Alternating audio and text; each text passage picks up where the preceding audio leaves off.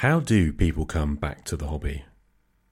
What kinds of games make it easy to get back to the gaming table? Is there anything in particular that anyone could recommend?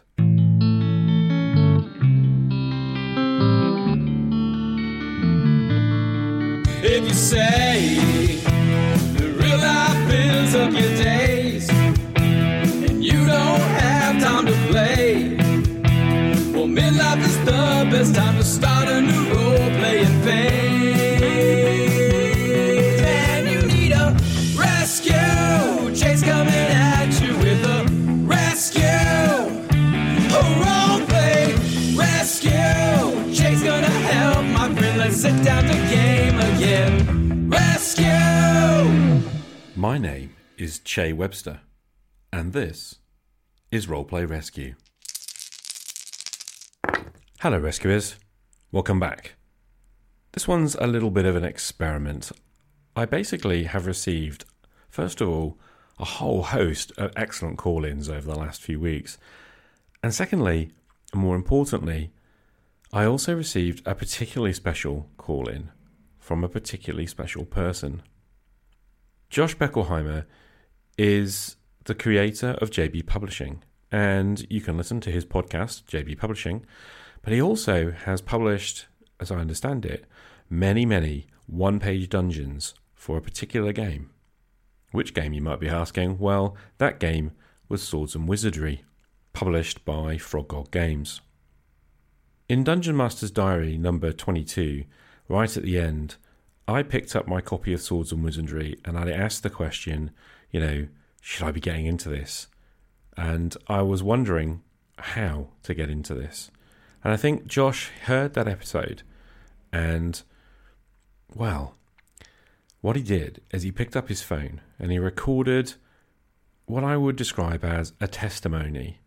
A testimony is where somebody gives their own reasons for getting into something or for buying something or for believing something.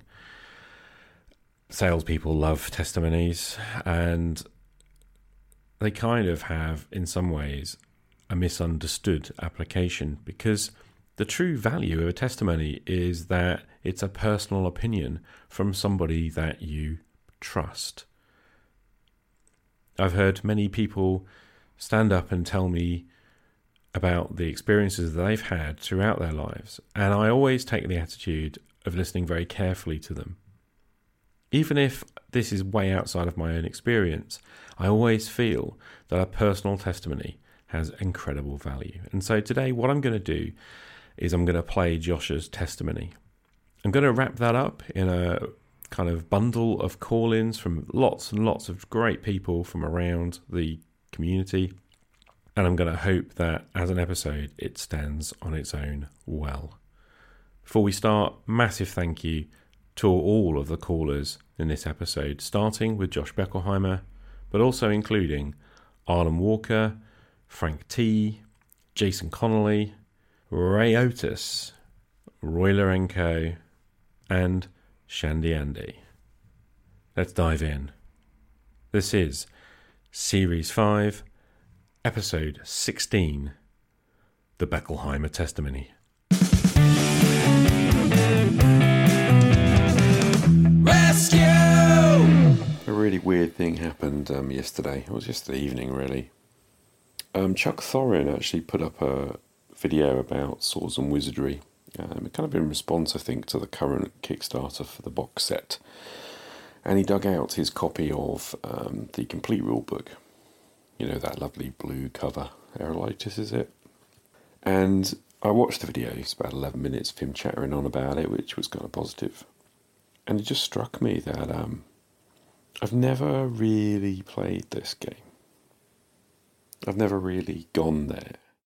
And I'm kind of hoping for some advice. And maybe if you're listening to this and, and you can help me make this transition, what do I need to do? Because I honestly don't quite know where to start.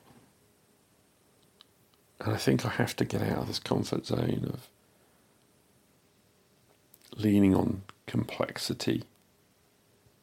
I think I have to go there. I have to kind of strip it back and see what it's like And I don't know if I'll stay there, but I feel like this is something I have to do, and I don't know. Can you help me with that?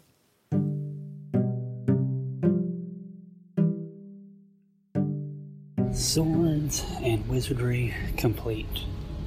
I owe Matt Finch pretty much everything when it comes to me getting into the hobby. With I started, I'm younger. I started D and D whenever 3.0 was out, and to be fair, I never actually really played though. I knew of D and D. Um, the bookstores, I would look at these game books. I mean, I would flip through the pages, even games like you know World of Darkness, Vampire, all of this stuff.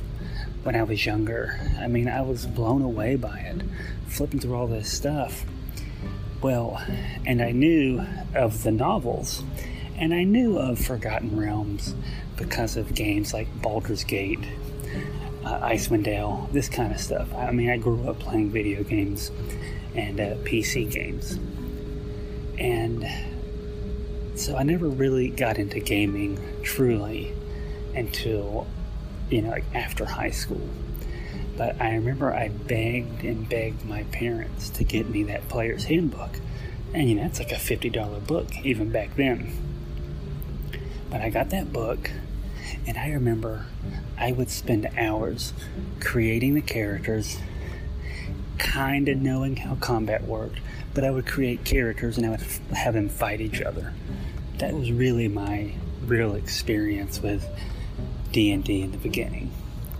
And then um, my uncle, who was in the Air Force, he got into gaming. He was gaming in the '80s, but because of the whole Satanic Panic, he, you know, my grandmother kind of shut that down and all that stuff. But he got back into gaming while he was in the Air Force, and I was in high school. And well, he came and visit, and his friend from where he grew up came by, and that was my first true experience in playing D and D. I mean, we were like these mid-level characters. I was just a human fighter it was like these undead creatures, and then eventually we had to fight a mind flayer at the end, and I was just blown away by it. And then, you know, I dabbled here and there with my buddy, you uh, know, and then when fourth edition came out, we were living together, and he bought the player's handbook. We played around with it, and then we noticed that there would be a virtual tabletop coming once all the books were released. Like, awesome. So we decided that we were just going to wait. We didn't want to run a game and maybe, you know, find a game online to play together. And, you know, that never came out, so we never really played 4th edition. And then I never really played anything after that because we just got hooked into World of Warcraft and other online PC games. And then, you know, I had a kid. But then, whenever my daughter turned around, you know, six years old, I wanted to get back into the hobby and I wanted my daughter to, you know, experience what I experienced in my first gaming session of this amazing new world of doing whatever you want to do. So I did some research and I discovered Pathfinder. And I discovered that because I really, because I was told that it was pretty much 3.0, 3.5, the version that I, you know, I had the book of. And so I was like, perfect. I bought it and I read through it. I was like, okay, yeah, this is familiar. I know how to make characters already. This won't be bad. And then I realized being a player and a DM are two different things. And I discovered that I cannot be a dungeon master with Pathfinder. So then I did online researching of how can I make Pathfinder easier. I found tips and stuff, but it still seemed very challenging and difficult. And somehow all my online research led me to this thing called OSR. And through there, I found Swords and Wizardry, and I saw that it was a free, complete book for a PDF. Downloaded it, read through it, and I was blown away. And At the time, I was working third shift at some retail store.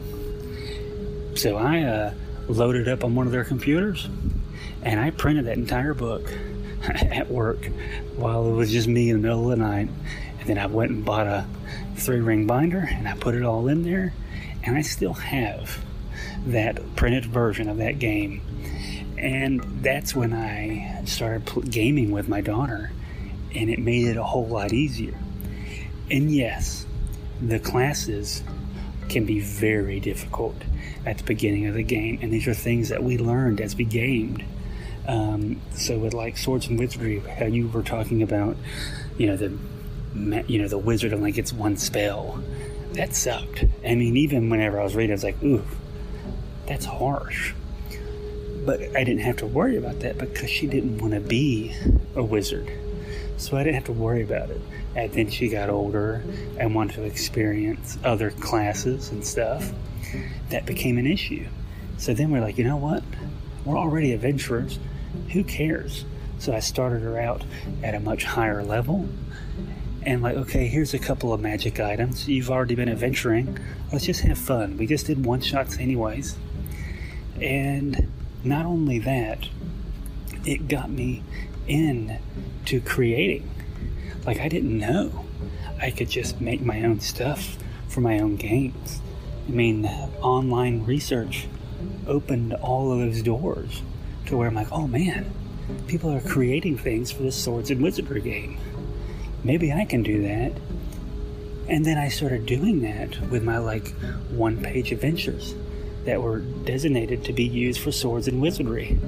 Because again, with my DM style and my anxiety, I couldn't run modules. But I found a way that I can have information in front of me and use that to game with my daughter. And now my daughter's 13. Um, I now have a son. He's like four, and he's getting into the gaming. I mean, we've even played um, Hero Kids together, and we use the six sided dice that have dots on it so he can count. Like, okay, so how many do you have? And he could count them and he could tell me. And he even knew the rules of the game where, you know, he even knew while he was counting if he was successful or not. But it was fun. He loved rolling the dice, he loved moving the miniatures on the map. So I really owe all that to Swords and Wizardry. I mean, honestly, if I never found the OSR, I probably would have given up because I just assumed D&D was just D&D and there was nothing else out there. So I really owe Matt Finch, the creator of Swords and Wizardry, pretty much everything to my gaming right now. And I don't know about you, but I found that absolutely fascinating and amazing. The power of role playing games, ladies and gentlemen. Now, Josh, thank you so much for calling in and sharing that testimony with us. And I'm kind of hoping that actually maybe other people would follow suit. It was absolutely amazing. Now, if you want to find out more about Josh, then I'm going to stick links to JB Publishing's podcast in the um, show notes. I'm also going to stick a link to Swords and Wizardry so you can go and get that freebie if you're interested. And thirdly, I am going to stick a link to the current Swords and Wizardry Kickstarter, which is going on right now at the time in which this episode is airing. And guys, seriously, it is a tremendously popular game. And it's a tremendously simple game. I had a good look through it this week, and it's not where I'm going right now, but it is where I'm very tempted to go next. I have to admit. And hearing from Josh, well, it really did make me sort of sit up and think what is the real value of going back to some of these simpler, older iterations of Dungeons and Dragons? I don't know, but I tell you what, I really appreciated Josh calling in. I'm going to stop wittering. I'm going to play the rest of the call ins. I'm going to wrap this episode. Let's dive in. Rescue! Hey Jay, it's Arlen Walker, um, live from Pelham's Wasteland. I just listened to your interview with Douglas Cole on GURPS um, because I have been reading his Dragon Heresy game. And um, yeah, I just wanted to say it was really cool uh, to listen to. Um, the, your interviews are really neat. Um, I'm glad you you get such cool people to come talk on your show about cool things. Um, as far as GURPS goes, I have played one session of GURPS so far, and it was fun. But um, I have a number of the books, so I'm thinking after your talk that I might need to pull them off the shelf and start reading more heavily and and figure out how to run some GURPS. So thank you. Um, I guess I'll I'll keep listening. Hey Che, as far as prepping a pre-written module, I like to look at them as somebody else's notes on what is possible or what they think should happen. What I personally do is read through the module, decide where the major encounters are, uh, break it down then into those encounters and create sort of a flow chart as to how you might get from one encounter to another. And encounters could be just that encounters, they could be rooms, they could be locations. Generally, what I do is I takes take those notes and then more or less rewrite the adventure, if you will, as I would write out an adventure. And when I write out an adventure, I usually have encounter areas and those could be anything from a single room to a social encounter to multiple rooms or like a, a, dungeon crawl. But what i what i do is i look at the location as a whole in much the same way you might use zones in fate. And so there is a location, and I have uh, the connections for those locations. So, what is connected? How, where, where can I go from that location? Then I have uh, keywords that I use for description.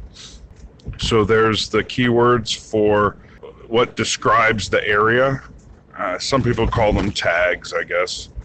But anyway, it's it's the things that dis- that physically describe the area, and then I have things that are discoverable in that area. And again, I'm just using keywords. I don't I don't maybe sentences, but for the most part, I just use you know just a few words to to describe things and then um, if there's any uh, actual encounters in that area, whether it's uh, wandering monsters or uh, people, you know, whatever whatever the interactions are with the area, and I think yeah, interactions is probably the best word because it's really about the it doesn't have to be a physical combat encounter, right? It it could be, especially if you're talking about sci-fi. You know, the AI of a ship might actually be the interaction that the people have or the characters have in in a, in a location. And then I have sort of a special thing that I that I throw in and essentially it's my it's I use it to sort of ramp things up or increase the tension for an encounter or an, a location. And it's just a list of things that I might be able to throw out at a moment's notice that would up the tension in a space, whether it's somebody has a critical fail on a roll or the the pace is running a little bit too slow. Uh, I, I'm not. I mean, I, I don't. I like the idea that uh, if you've read Hamlet's hit points, I haven't read through it, but I'm familiar with the concept because it's he uses uh, film and uh, theater as his uh, examples, but in in film we use the this idea of beats, and you have upbeats, downbeats, and a handful of other tertiary beats. But essentially, there are upbeats and downbeats in most movies, and I'm not going to go into it because I don't want to spoil movies for you for the rest of your life.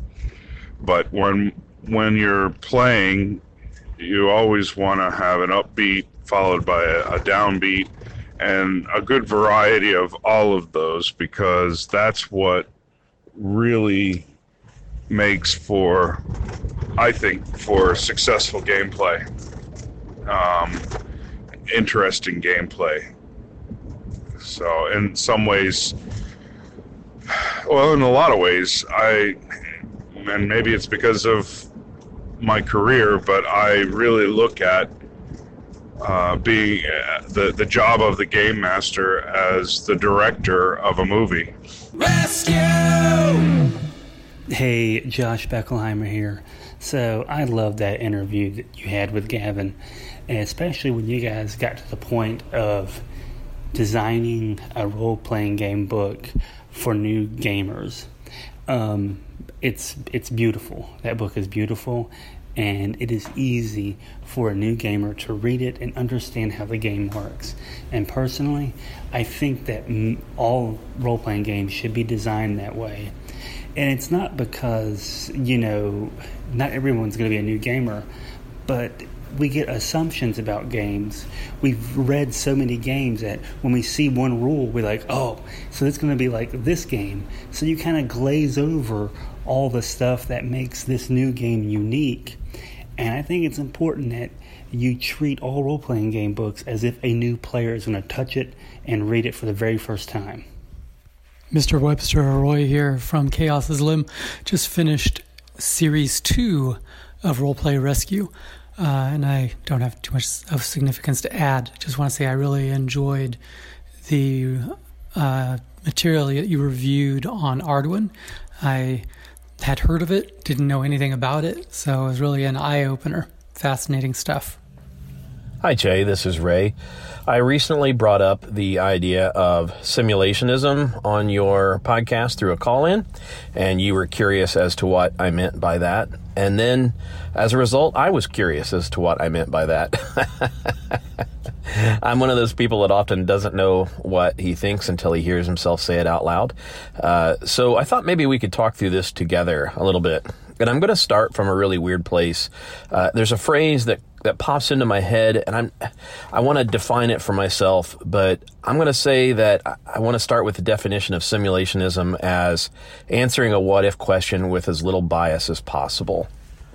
When I think of simulation, I first think of war games and the idea of playing out a historical battle with uh, to see how different results or different factors would change the results. First of all, I think you sort of want to play to see how. Uh, how likely the actual historic outcome was, and once you feel like you have the the I don't know, uh, potential factors in hand uh, and that it plays to your satisfaction, then you try out different strategies. What if uh, they had better equipment or what if it was rainy that day, right? And that kind of simulation in war game is, is endlessly fascinating, I think, to people who play war games. Now, for role playing games, it's a little different, isn't it? It's not just a matter of how many Shermans does it take to beat a Panzer. Uh, I think in role playing simulation, especially in fantasy role playing, it's a really problematic and, and funny phrase to try to make a fantasy world as realistic as possible. But I do feel like it comes from this concept that the fantasy world will feel more real if the underpinning rules and equipment lists and uh, uh, prescribed behaviors of various pieces of equipment and weather and all that kind of stuff uh, feel as real as possible because they will help all the unreality, all the fantastical ideas be underpinned by realistic, relatable things that we experience every day. So, is this one of the types of fun? I don't know. Um, I think I'm just talking about simulationism at this point. It's a whole different thing. But I do think that some people really engage with and enjoy fiddling around with these sorts of things, like how um, how great was the Mongol uh, recurved horn short, short, bow, right? The horse horseback bow. Um, I had a, a friend at, at my old gaming shop who every time he put his miniatures on the table, he wanted extra range for his bows because they were Mongols. And I'm thinking, okay, fine, but that's not really fun within the game, right? Uh, because those bows should cost more points or whatever. It gets into kind of endless debates when you get into that um, when you get into that space. I'll add one other thought, which is I don't think simulation is the same as optimization. So, you know, optimizing char- character builds is kind of a similar sort of fun, but that's not simulation. I think a, a, true simulationist doesn't really care whether a character lives or dies or whether you quote unquote win the scenario or not. It uh, they just put things together to see what'll happen right?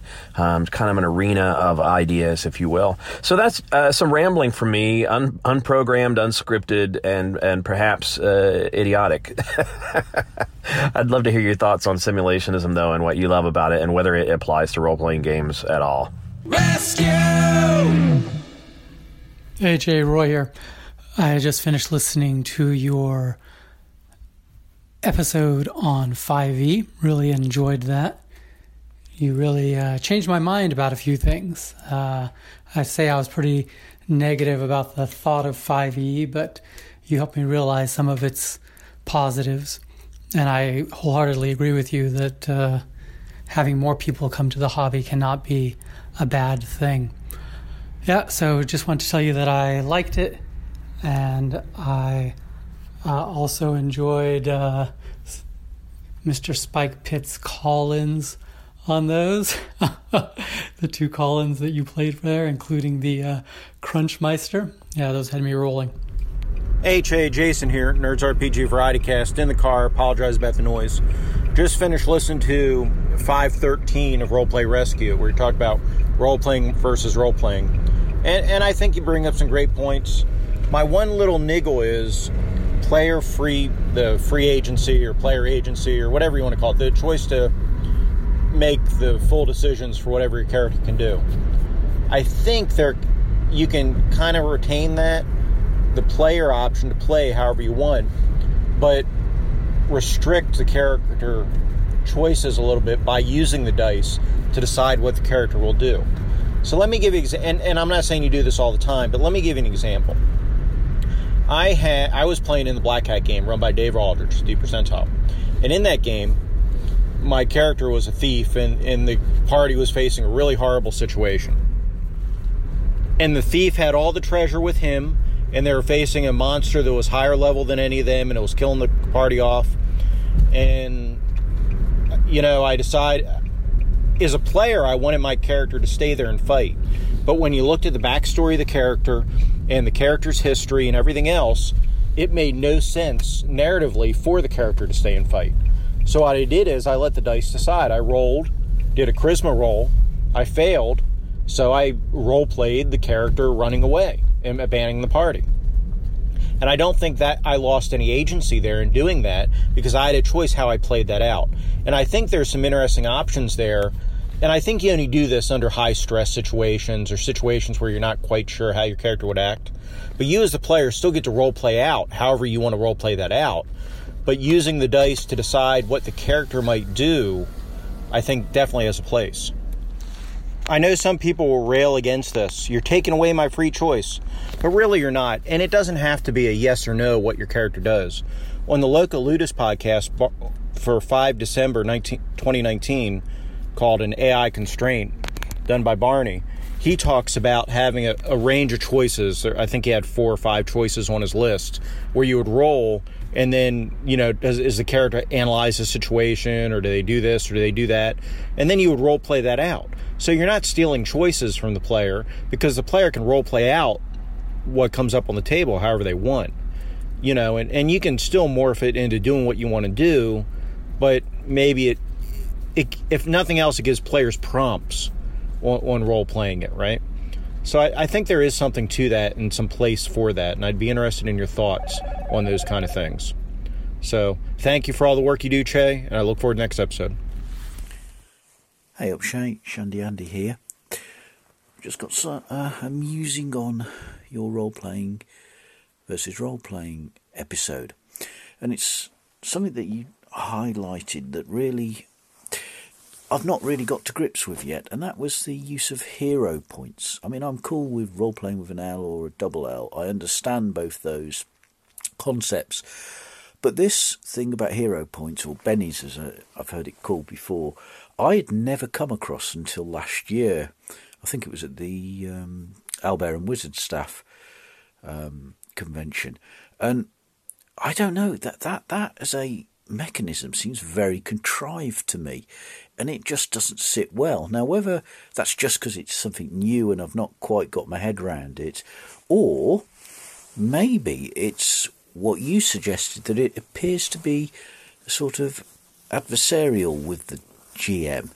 I mean, I'm a very um, cooperative and collaborative type of player, um, and I just wonder whether that has perhaps made me think that it, it was a bit confrontational.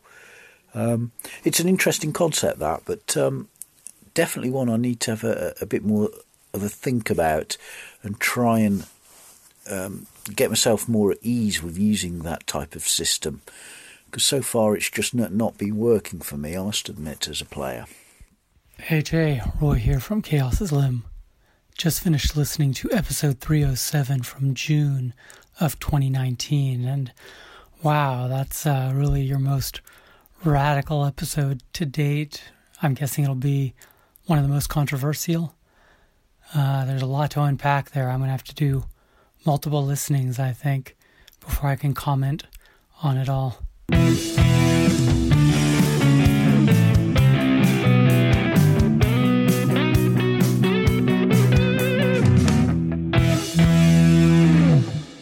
And I feel that's what happens when a community of discovery starts to talk.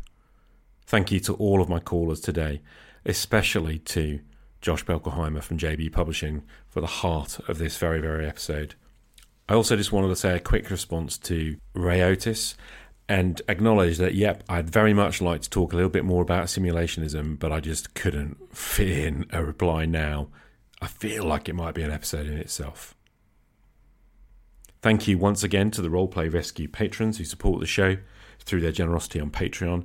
And please be aware that I now have the Roleplay Rescue blog at roleplayrescue.com. Thanks to those guys for helping me fund that and support that.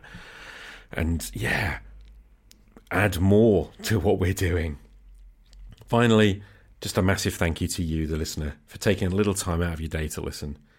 I hope you feel that I've fulfilled my mission I'm encouraging you to play more imaginative games on a regular basis. And I'm encouraging you, I hope, to play in a way that suits you better. My name is Che Webster. This is Roleplay Rescue. Game on.